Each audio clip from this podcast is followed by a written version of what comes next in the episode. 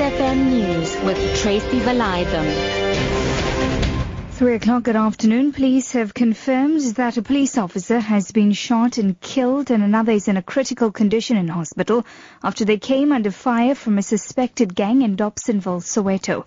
More than 50 police officers have been killed in the country this year alone. At the weekend, President Jacob Zuma described the killing of police officers as serious criminal acts, saying his government would do everything in its power to end them.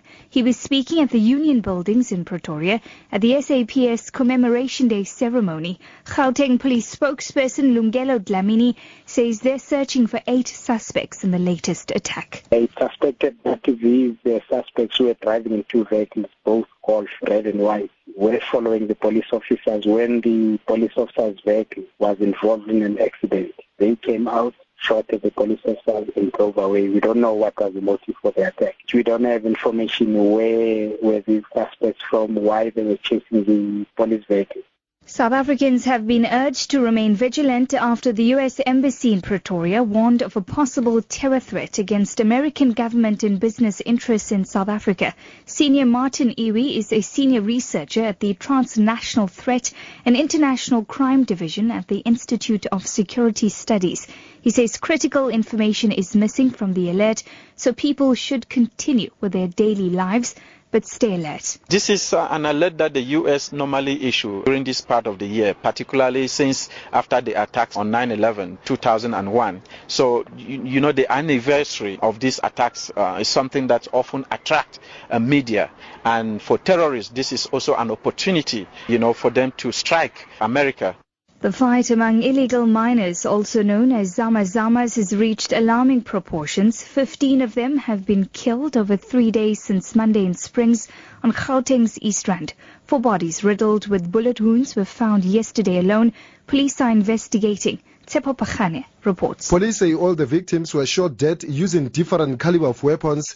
The police's Tsekiso Mofokeng says they're not ruling out the possibility that the killings could be related to gang fights among the illegal miners. We are investigating the cause and the relations uh, into these matters. The groups are believed to be foreign nationals. The victims have not yet been identified and no one has been arrested so far.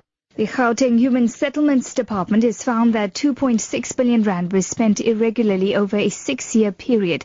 About only 1.5 billion rand was incurred during the 2014-2015 financial year. This is due to proper procurements not being followed within the department.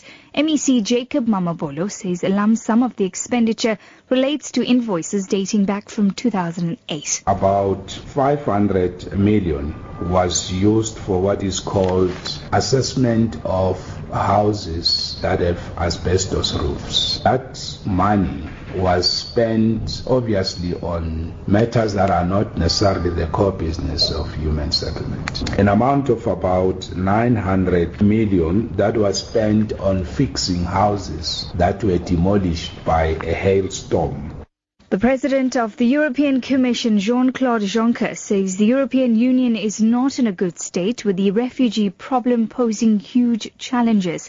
In his annual State of the Union address to the EU Parliament, Juncker said a half a million refugees had entered the bloc this year, with Greece, Hungary and Italy most affected. He says the EU should resettle 160,000 refugees shared out as part of a compulsory scheme. Those 160,000 people who've arrived in frontline states in the EU, Greece, Italy and Hungary, the idea is they will be shared equal, more equally across the EU according to countries' ability to pay, if you like, and their ability to look after people. Germany will take more than 30,000 thousand down to perhaps a few hundred in some smaller countries. There's been a lot of opposition, particularly from states in Eastern and Central Europe, but I was told by a senior EU official who's certainly privy to Mr Juncker's thinking last night that they believe positions are shifting and they believe a deal on quotas will eventually be done. Your top story at three. Police have confirmed that a police officer has been shot and killed and another is in a critical condition in hospital after they came under fire from a suspected gang in Dobsonville, Soweto. For Lotus FM News, I'm Tracy Valaydham. I'll be back with more news at four.